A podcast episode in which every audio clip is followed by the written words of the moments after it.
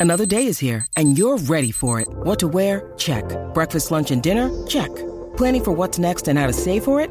That's where Bank of America can help.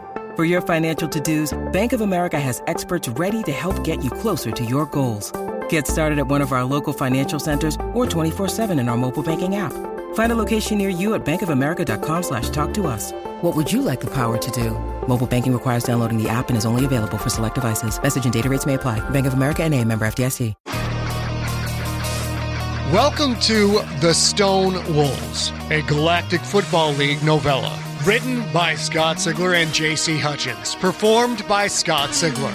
The Stone Wolves is also available as a Kindle ebook from Amazon.com or as a full length audiobook from Audible.com. To find links for those items, go to scottsigler.com slash the Stone Wolves, one word. Well, hello there, junkie. I am out of the office this week, but I am writing away. Turns out that a couple of years ago, I agreed to do a short story for a big sci fi property, which I can't mention. Then that project got canceled and I forgot about it. And that project got reactivated and I still forgot about it.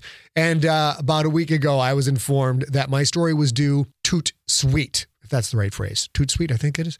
Yes, I think it is. So sometimes my brain not so much. So I am traveling for a friend's wedding, and while I am there, I am writing away. I will be back to GFL 7 shortly. As I recorded this episode nine days early, hell, I might already be back on GFL 7. I don't know. No, we do not have a completion date, a publication date, a pre order date, etc. for GFL 7. So let me get you caught up on the story. Then we're all going to go oogle a fat bottomed girl.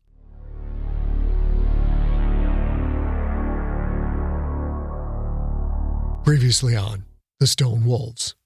Fanaka convinced Killian to continue a dangerous job, but Killian is only one fourth of the crew of the Oleron. For Fanaka to get what she wants, she needs buy in from Zan, Beans, and Aya. Chapter 5 Fat Bottomed Girl. That thing is a bomb waiting to go off, Beans said, his Schmeck's head eyeing the sky. Aya, we should go b- b- back inside. Midnight at the Uzo Min spaceport just outside of Riss. The port was the only industry Riss had to offer, really, unless you counted the veil trade. It was still all kinds of hot, even under the shade of the Oleron's left wing. Aya slid her sleeves up to her shoulders. She didn't like to show skin, but wow, the heat. If she ever wore dresses or shorts, she did not, because she got enough leering stares as it was when she was covered head to toe. This would have been the time for skimpy things like that. Aya and Beans stood near the extended ramp of Hold 5. Zan's flying Schmeck hovered close by. Aya didn't like the looks of the descending ship any more than Beans did. So thin, so small you could see the outline of the punch drive inside it. It looked like a kid's drawing. Who in the galaxy would pilot such a suicide missile? Back inside, Beans said again. At this range, Zan said, that small amount of distance will not matter. If that hot rod goes, so goes the Oleron. Beans's Schmeck raised a metal hand to a metal head, scratched with one metal finger. Hmm, he said. Aya didn't like this. It did not compute, not a damned bit of it. The impossible craft dropped from the night sky like an anvil down onto the sand strewn docking pad. Sand was on everything in this shucking place, barely missing the Oleron and firing its retro rockets at the last possible instant to safely, if haphazardly, land nearby. The two ships couldn't be more different. Compared to the thin ship's anorexic yet pregnant with a punch drive supermodel profile, the Oleron was thick, a big bootied barmaid. The Oleron was built for hauling. She was seven or eight times larger overall, right at the upper threshold of atmosphere capable craft. The anorexic yet pregnant ship's main hatch opened, stairs lowered. Skipper stepped out, accompanied by a raven haired, cyborg eyed woman. She was Grandmaville, probably in her 60s, but her age hardly mattered. She was over two meters tall. A long black jacket, open, with a hood pulled back. Beneath the jacket, she wore gray body armor, two sidearms, each held in a black hip holster. A battered watchbot, maybe it was a watchbot, the beat up silver ball with spider legs could have been a fashion statement, walked in her shadow, so close the woman would have tripped over it if she turned too quickly. She had packed light. She carried only a small black duffel bag. Nothing soft about that woman. No give in those eyes. That eye, anyway, the biological one, showed no hint of compromise. Skipper looked miserable in the woman's company. More miserable than usual, anyway. Standing next to her, his old timey clothes looked even more archaic. His pants were more patch than original fabric. Honestly, did the man have to scour the net to find antique garment patterns for the clothing fabricator? The woman looked at Aya and Beans, gave them a big smile that seemed incompatible with her scarred skin, as if the grin was an ill fitting part she'd hammered home with bent nails. Crew, this is Fanaka Tolvaj, Skipper said. A friend of mine from way back when. The woman pressed her hands together into a prayer like pose. It was the Anjali Mudra, Aya noted, a respectful gesture practiced on Earth and Fortress among Buddhists and other faiths. Based on her skin, Fanaka did not look like she was from the Tower Republic. An Earther, perhaps? A pleasure, Bean said, as his Schmeck hands mimicked the gesture. I'd very much like to learn more about our skipper from way back when. He plays his cards very close to his chest. Yep, yep. Zan's drone rose a few feet. He does not play his cards close with me. I have known him longer than anyone. The tall stranger looked at the battered teddy bear taped to the drone's head. Almost anyone, Fanaka said. The drone drifted closer to the woman, stopping and hovering just a centimeter or two outside the range that could be considered personal space. You got a problem with what you see? Fanaka asked. I have not yet decided, Zan said. Could an expressionless teddy bear suddenly look angry? Zan sure did. Context was everything. Fanaka is our guest, Skipper said. Treat her with respect. He brusquely introduced Zan as his navigator and Beans as his engineer. He introduced Aya as his comms expert, and Aya wondered if she would always feel that flush of pride when he did that, or if that would soon wear off. Fanaka's eye flitted across eyes, piercings, her sleeve tattoo, and, inevitably, to the amethyst skin the tattoos failed to conceal. That expression on the woman's face was that recognition? No, of course not. It was intrigue, or more likely, lust. No surprise. People were always intrigued by Aya's skin. Purple, more specifically amethyst, was a 1 in 10 million mutation in the Tower Republic. Sure, some people opted for cosmetic surgery, going to the League of Planet Sculptors to acquire that oh so rare shade, but even the best cosmetic surgeons couldn't get it quite right. While they could do perfect deep blue or bleach white skin in their sleep, when they shot for amethyst, it always wound up splotchy. The real thing? a uniform tone all over the entire body? While a brighter purple was more common, sports reporter Yolanda Davenport had that shade. Among the galaxy's 3 billion plus humans of tower descent, there probably weren't even 3,000 of them with Aya's deep amethyst skin. Take all of humanity into consideration, some 82 trillion people, and Aya's skin tone appeared only 0.000000004% of the time, which meant that she was 1 in 27 billion. Aya knew that many people fetishized her and those who looked like her. Some humans longed for adding a piece of purple to the notches on their bedpost. It was so dehumanizing People like that thought of Aya as nothing more than an object to be acquired, as if her thoughts and hopes and dreams didn't matter. She had learned that in the service. Her too familiar anger, which always seemed to swim just under the waterline inside her, flared bright and red. She wanted to be known for her abilities, her brain, not because she'd been born a freak. I've been all over the galaxy, Fanaka said. I've seen everything, but I've never seen anyone like you. Face to face, I mean. Here we shucking go. Yeah, I said. I'm a real collectible, aren't I? Skipper grunted. Dial it down, Aya. Fanaka smiled in an odd way. It's all right, killer, she said. Let me have it, kiddo. Kiddo? The woman might as well have poked Aya with a needle. Let me guess, Aya said. Maybe this is the part where you call me a half breed and spit in my face. I get that sometimes. Or are you going to try and figure out which planets my mom and dad are from? I get that even more. Maybe you'll ask me what it's like being me, as if that's any of your shucking business. Or maybe you'll try to get me to sleep with you so you can tell all your friends that you got the rarest of the rare. I get that most of all. Fanaka's eye softened. I'm not talking about your color, she said. I'm talking about that dragon tattoo on your forearm. It's Fafnir, right? Aya bit back a gasp, felt a wash of ice slide through her body.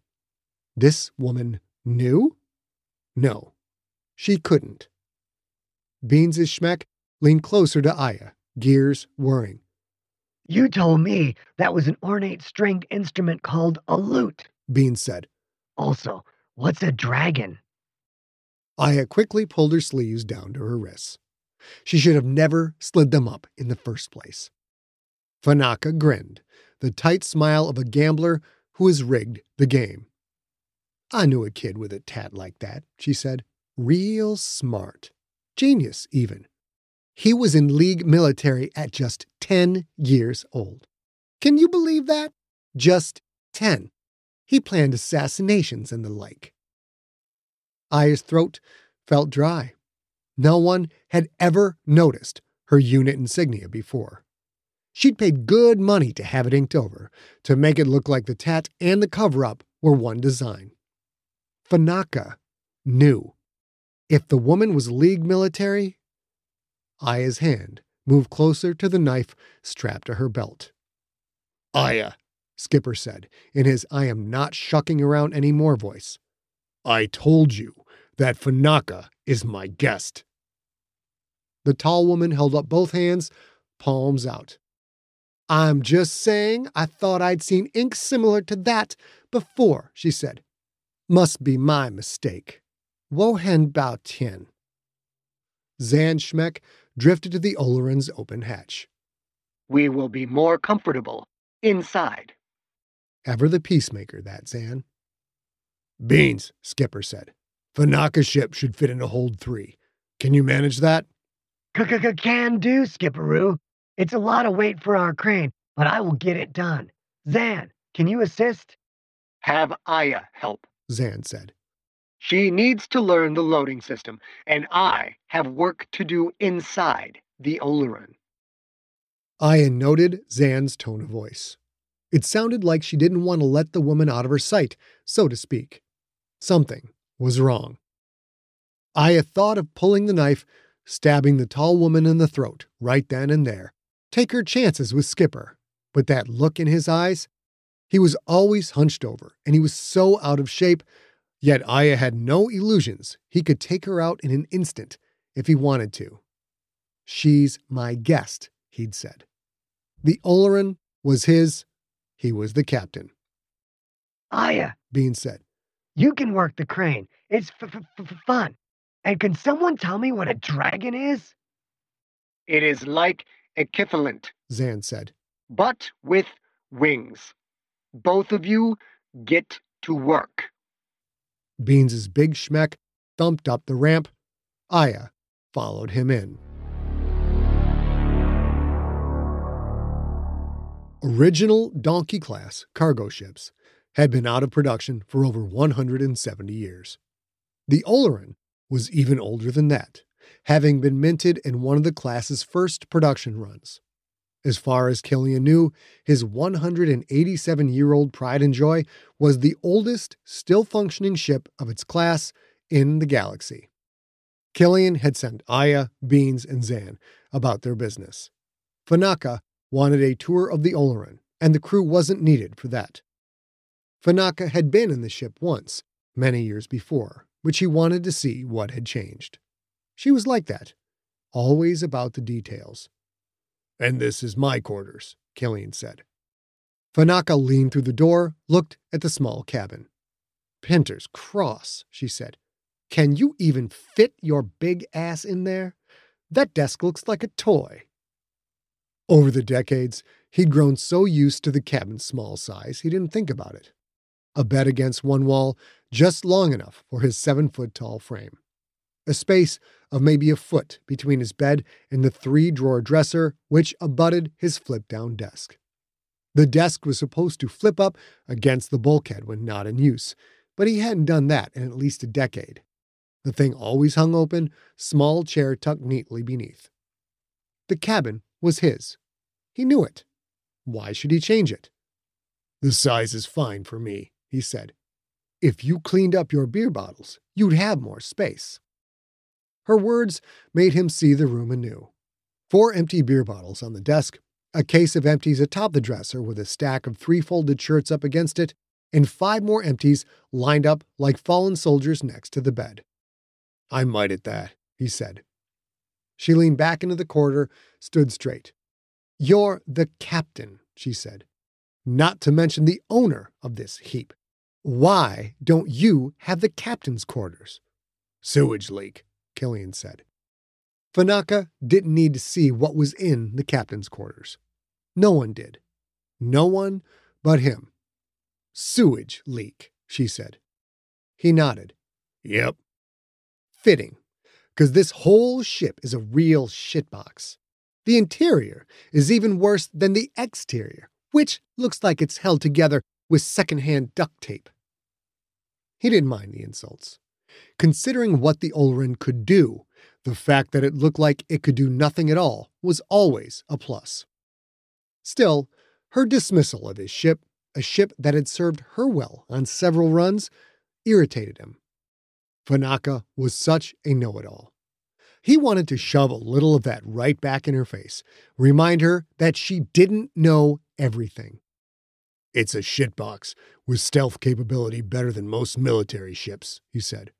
We've got top mounted defensive cannons that skirt the legal limit on weapons in most systems, and we've got tower made ship to ship missiles that are hidden away that go way past that legal limit. On top of that, my fat bottom girl has two punch drives. Fanaka barked a disbelieving laugh. No ship has two punch drives. That's absolutely insane. Insane like your acid trip chariot out there on the tarmac? Maybe so. But come on, killer. Two punch drives is technically impossible.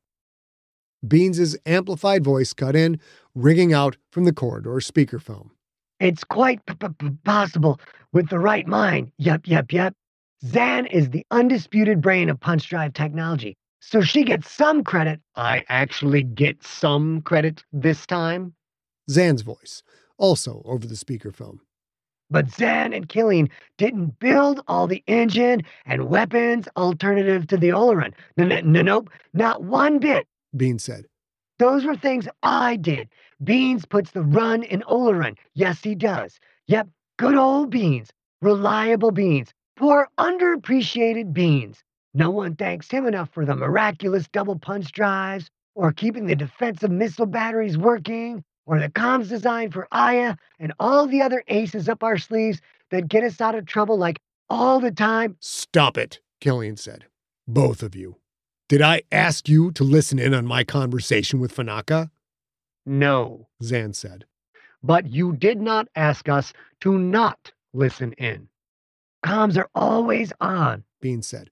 Allow me to quote We are one team, One unit, and we listen to each other. Only personal quarters are exempt. Fanaka laughed. That sounds exactly like you, Th- th- th- Thank you. Beans said. I've been working on my human accents. Killian fought back irritation at having his own words used against him. Shut off the shipwide comms, he said. Now. A soft click was the only indication that Beans and Zan had complied. He's got a chip on his shoulder, Fanaka said. I mean, if he has shoulders. I don't want to assume and be speciesist. Sounds like he's overcompensating for something. She had no idea. If she spent enough time in the ship, she would learn firsthand about Beans and his revolutionary attitude. Let me show you the rest of the ship, Killian said. Start with the two punch drives. Show me. You can't always get what you want. Some things you don't get to see. Let's start with the cargo holds.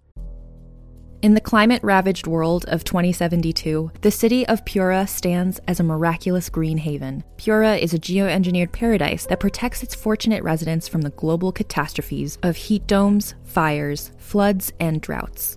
In a time when the world outside is unsafe, it's vital for Pura's existence that people rally behind the purpose of the city, and Demetria Lopez, head of the city's public relations, tirelessly promotes its idyllic image. But when she stumbles on a dark secret that, if exposed, would be the downfall of Pura's existence, she must decide who and what she's willing to protect. From Wondery, the makers of Academy and Doctor Death, The Last City stars actors Rhea Seehorn, Jeannie Tirado, and Maury Sterling. Follow The Last City on the Wondery app or wherever you get your podcasts. You can binge all episodes of The Last City early and ad-free right now by joining Wondery Plus.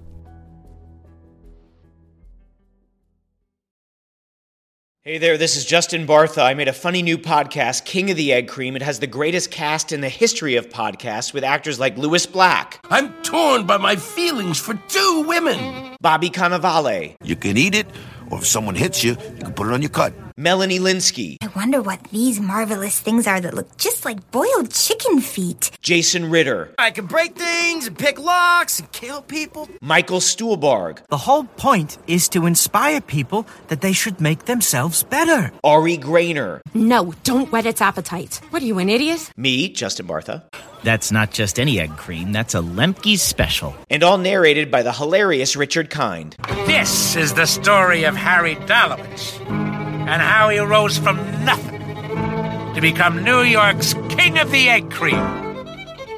So if you like funny true stories, come listen to King of the Egg Cream, available wherever you get your podcasts.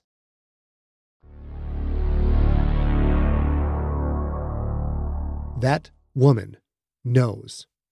Skipper's guest knew about Aya's past. The damn tattoo. Aya knew she should have had it removed. She knew she should have. It was invisible, what with all the covering art, unless one knew exactly what one was looking for. Aya had disguised it, but she couldn't bring herself to remove it altogether. It was a part of her past. It was a part of who she was. She'd worked damn hard to earn it. The Fafnir Project. They'd recruited her at seven years old when her test scores rated off the charts. She demonstrated unusual aptitude for communications tech, programming, protocols, code breaking, the physics behind materials, along with a deep understanding of quantum states and how they could be manipulated. Even in the League of Planets, the system that worshipped science and technology, that prized education above all other things, it was obvious Aya was special. Recruited was a too friendly word, actually. She'd been seven. What choice did she have?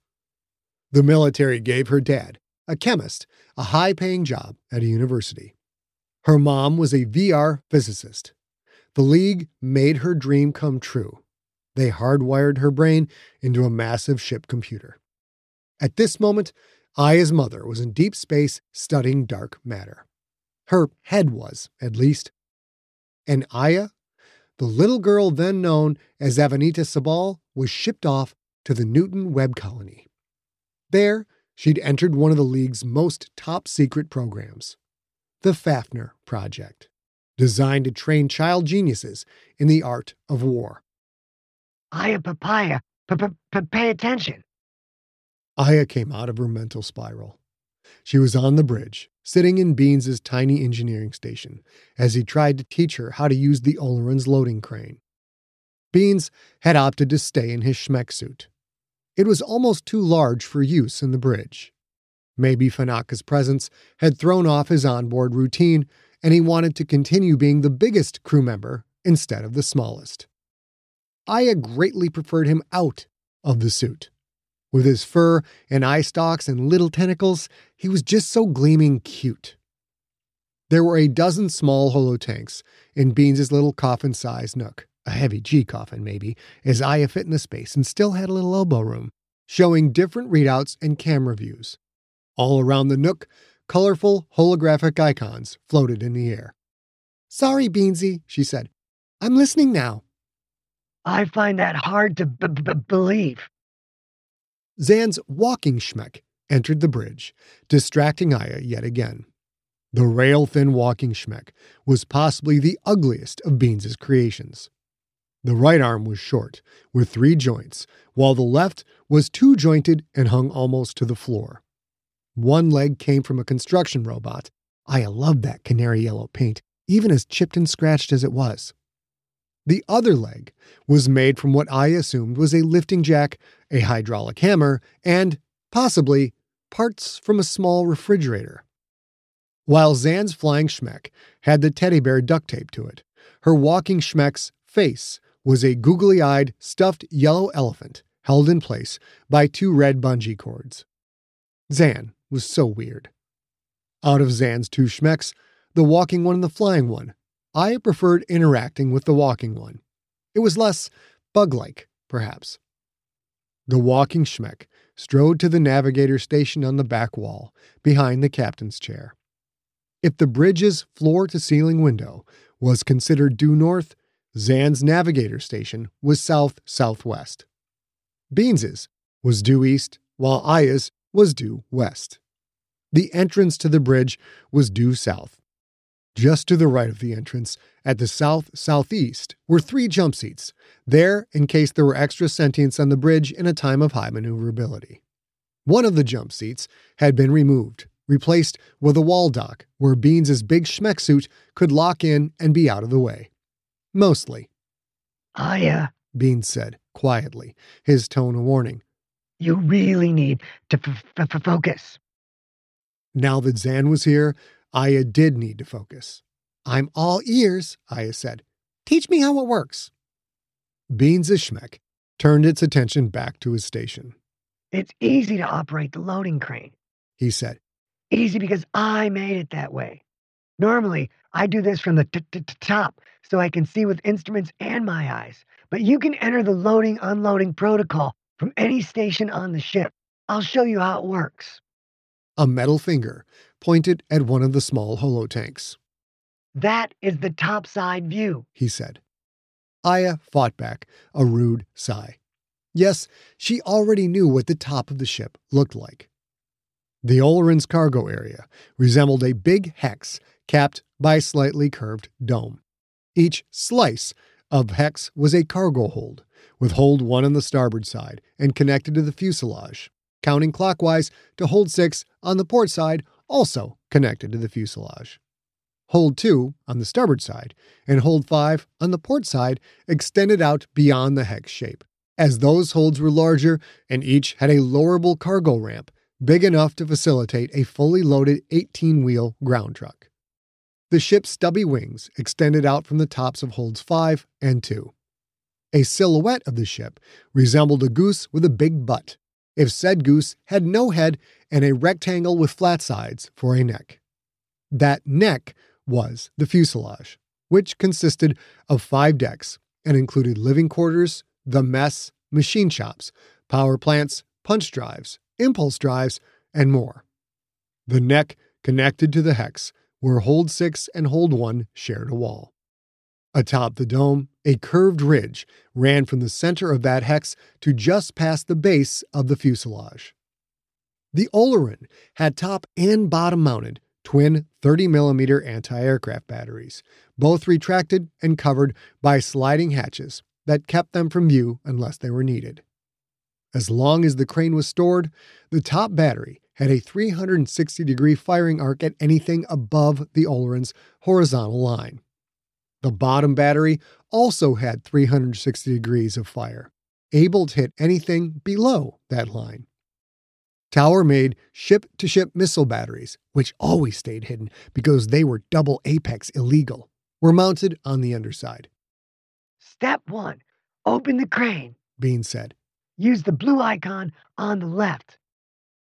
Aya moved the icon. In the holotank, she saw the curved ridge split lengthwise down the middle, each half tilting up to reveal a long jib.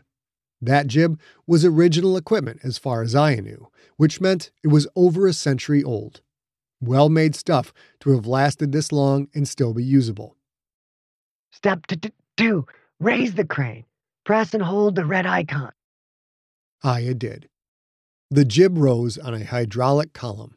As it rose, a thick section extended backward as a counterbalance. Turn it to port, Bean said. I rotated the icon.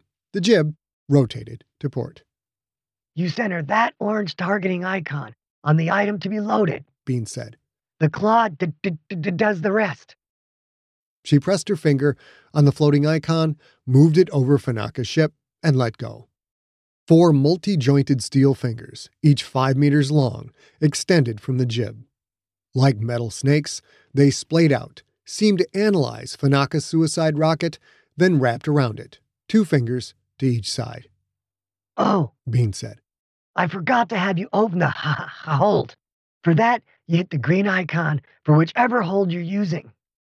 A series of green holographic icons showed the numbers 1, 3, 4, and 6. You can't use the crane to load 5 or 2? Nope, nope, nope, Bean said. The roofs of those aren't rotatable. Side load only, by ground vehicle or by hand. She pressed the 3. As I watched, the roof above hold 3 rose slightly, then rotated over the roof of hold 2, like a pie slice anchored at the tip. That exposed hold 3. The crane rotated, the steel fingers extended, lowering Fanaka's ship inside. There wasn't much room to spare, but it fit. I designed that claw, Bean said. Zan helped me build it. The old one was terrible. Its testicles are all limp and damaged. Aya leaned back. Ah, uh, testicles? Tentacles, Zan said.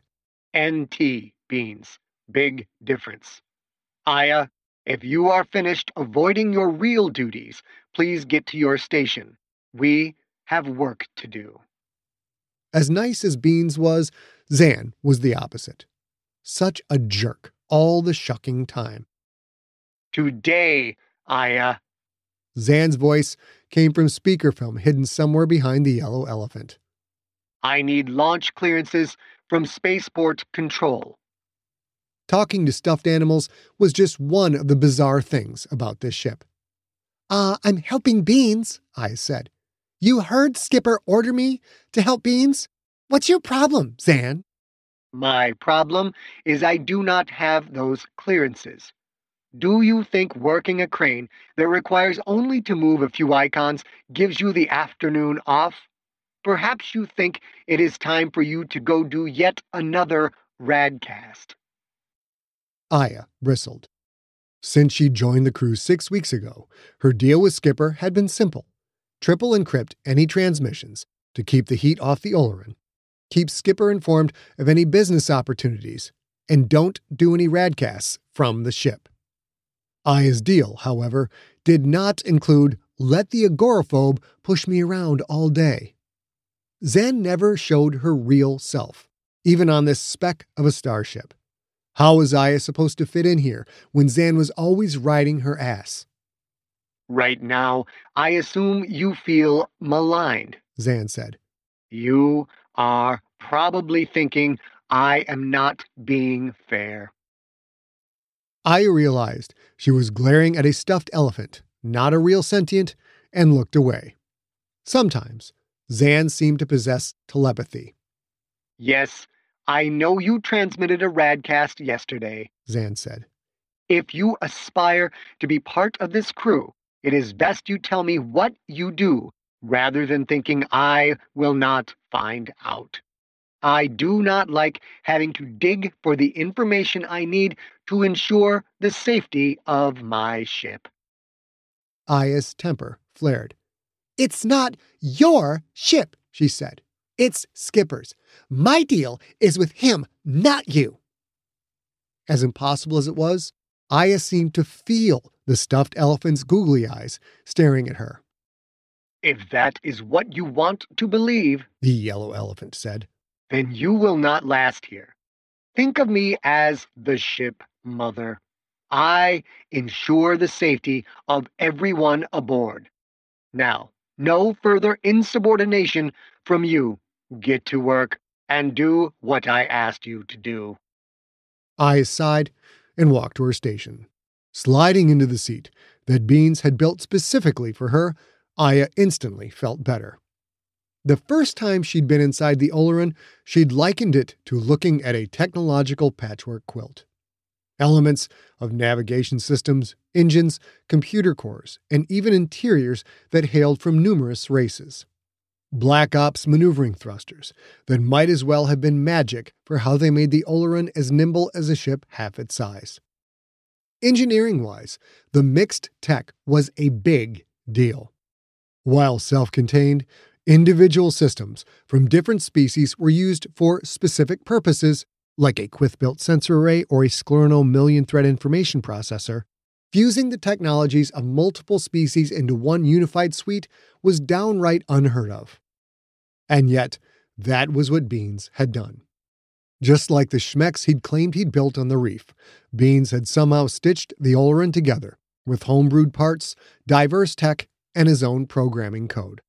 The fat bottomed girl, that's what Skipper liked to call the Oleron. I had told him at least a dozen times that it should be a fat bottomed person, but Killian thought he knew everything, just like Zan did. Was a one of a kind craft that poached the best bits from all the race's unique approaches to spaceflight. Maneuverability inspired by Harrah fighter craft, the galaxy's best. Touch sensitive comm systems, cribbed from Ki ships. Point defense missiles, from decommissioned tower ships, missiles Beans helped keep hidden from potential systems police inspections, modified League of Planets stealth capability. The list went on and on. The secret to making it all work, Beans had later told her, was history. If one truly understands how a race sees itself in relation to its homeworld and to the universe around it, one can begin to understand how that race thinks. Do that, and one can glean how things like physicality, body type, intellect, and culture can influence a race's spacefaring technologies. Bean said that a species' evolutionary history was woven into the very fabric of that species' tech. Inscrutable, perhaps, but to Beans, those core frameworks were as plain as day. Aya slid her hands atop her comm station touch reading controls. Like snakeskin, in a way, cool and pebbly, against her palms and fingers. This was Ki tech that Beans had modified for her. This suite was Apex, man. Apex. When Ki spoke, they did so with that nasty guttural language. Aya knew she shouldn't have that prejudicial bias because Ki communicating in their native tongue couldn't really be nasty. It only sounded that way to her privileged human ears. The species' primary mode of communication, though, wasn't verbal at all. It came from skin to skin contact. Ki could literally read one another's nervous signals. That was why they clustered into those big, wriggly balls. Ki incorporated this phenomenon throughout their ships. The bridge of a Ki ship was a big metal sphere around which the command crew clung. Like a human crew, each Ki had a specific task navigations, weapons, engineering, etc. Yet they could talk to each other at the speed of thought. They reacted to commands instantly, using controls that attached to their skin, controls that read their nerve impulses. Beans had modified a Ki system like that for Aya. When she was with the Fafnir project, the League had the galaxy's best tech, and its special forces had the best tech in the League. Aya had used the usual palm ups and holo grips.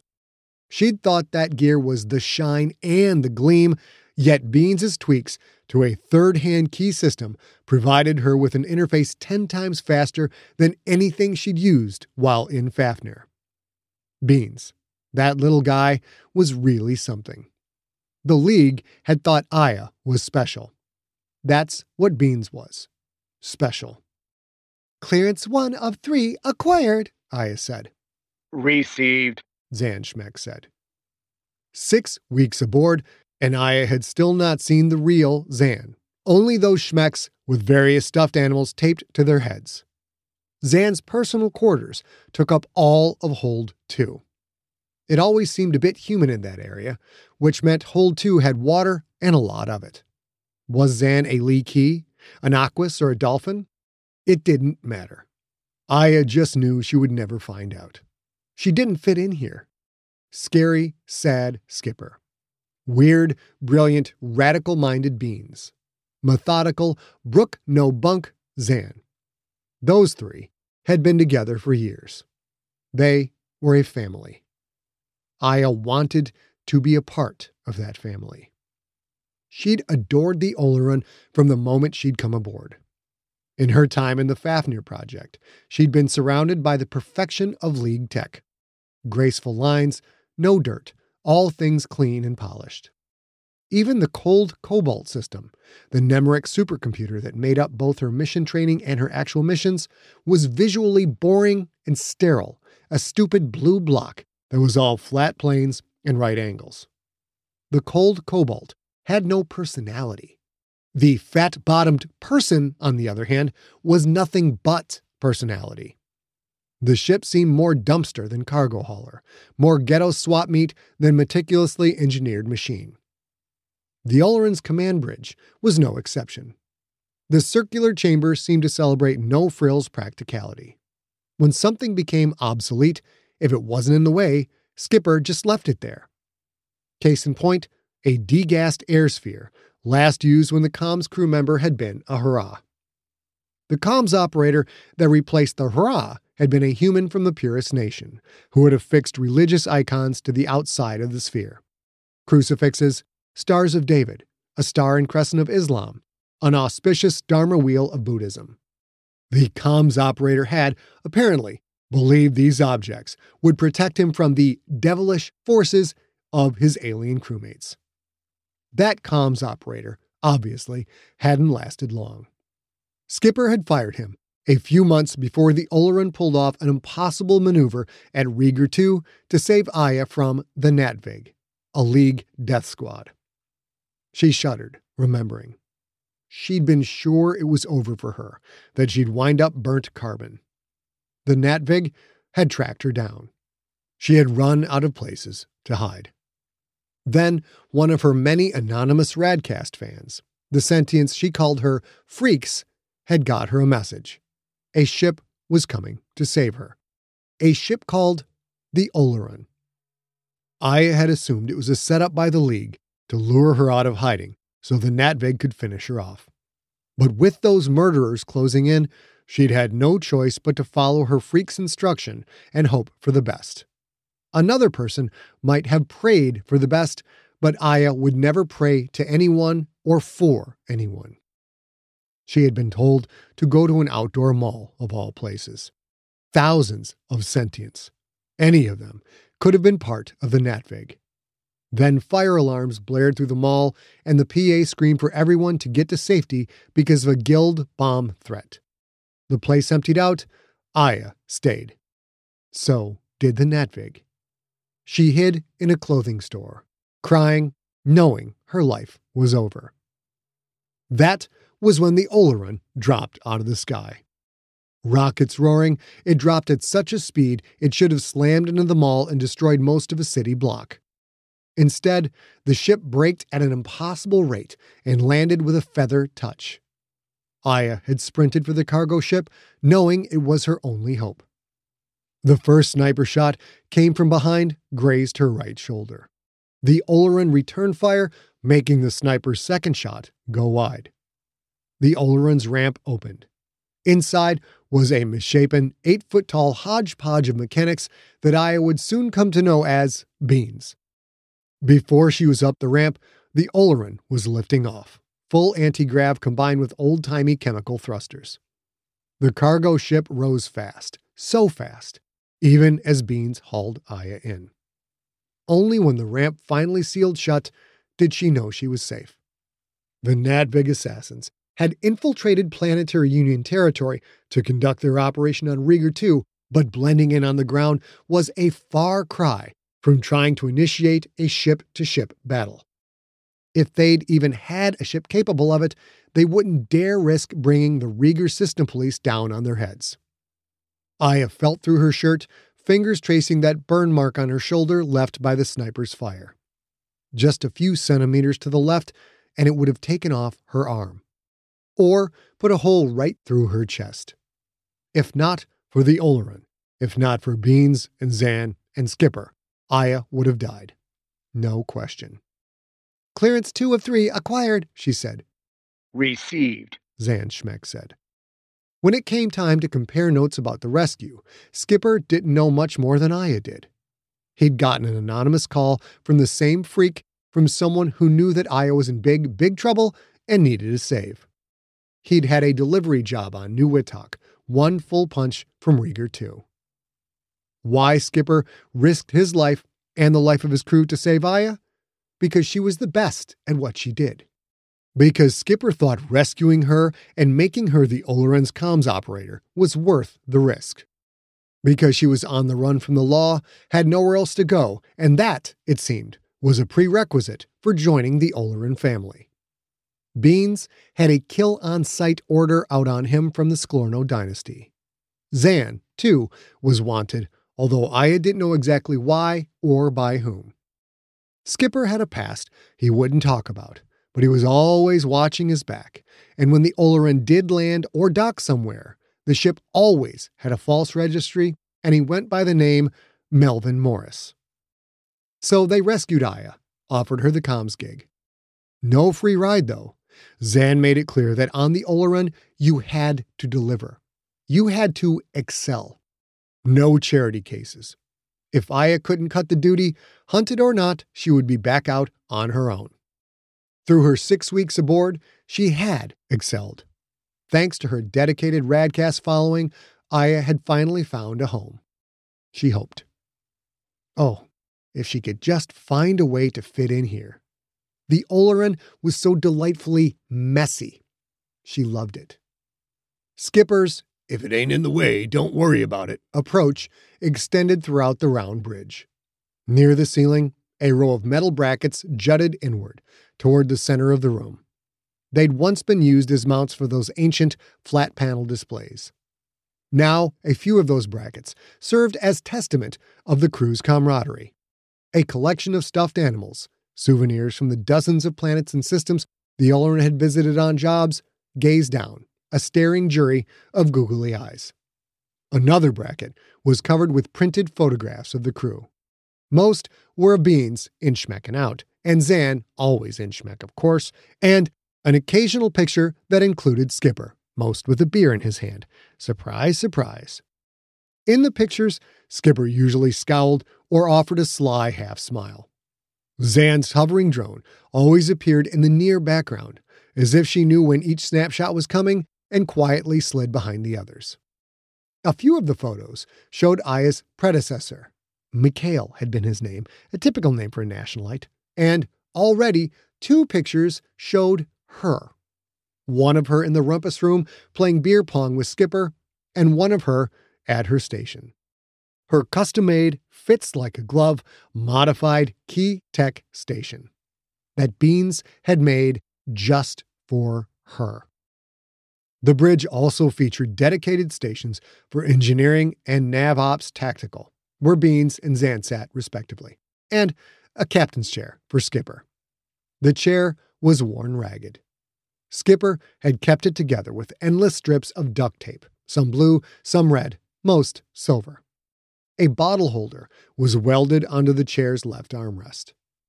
A comparatively modern holotank rested in the bridge's center, bolted to the deck almost as an afterthought. Past the tank, a scratched crystal windshield that separated the crew from the heat outside on Uzo Min's sand strewn tarmac, from atmospheres of all kinds, from the vacuum of the void, or from the endlessly monochromatic gray of punch space. It was a rather grand window, I thought. She loved floor to ceiling anything, and it was apex the way it curved up and down at the edges. There wasn't a truly clean surface or an ugly angle to be seen anywhere. The Oleron was a misfit, like her, a rare bird, like her, resourceful, like her, filled with secrets, like her, dangerous, a predator hiding in plain sight, like her. Third and final clearance acquired, Aya said. Received, Zan said. Aya's task was complete. Did she have time to work on a radcast? Yes, but first, Aya felt the need to poke around a bit. There might be tidbits of information in Uzo Min's flight records or active nav tracking. What was a radcast without a little new info? Her hands slid across the skins. She would see what gleaming goodies she could find.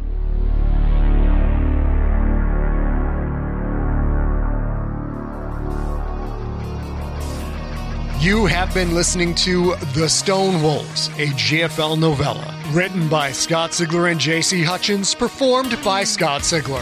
Follow Scott on Twitter and at Instagram, where he is at Scott Sigler, and on Facebook at facebook.com slash Scott Sigler. The Stone Wolves was directed by A. Sigler, engineered by Steve Riekeberg. Copyright 2021 Empty Set Entertainment. Theme music is the song Battle Cry by the band Super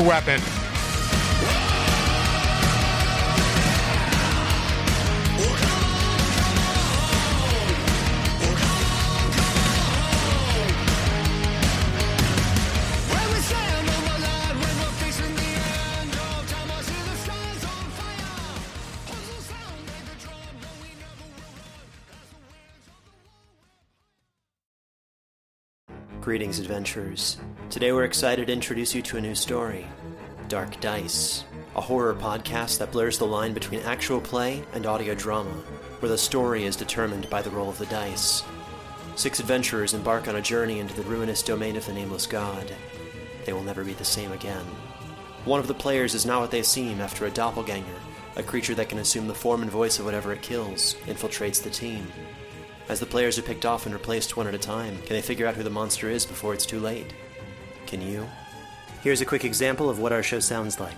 The uh, shambler with the jar of liquid inside of him. Soren Arkwright let loose an arrow that cracked the glass, passing through the spine of the creature. The shambler still managed to maintain its forward momentum, but stumbled as it eagerly tried to bite and swipe at Soren, landing near his feet. As Jeff Goldblum has now joined our cast, Dark Dice is available however you listen to podcasts.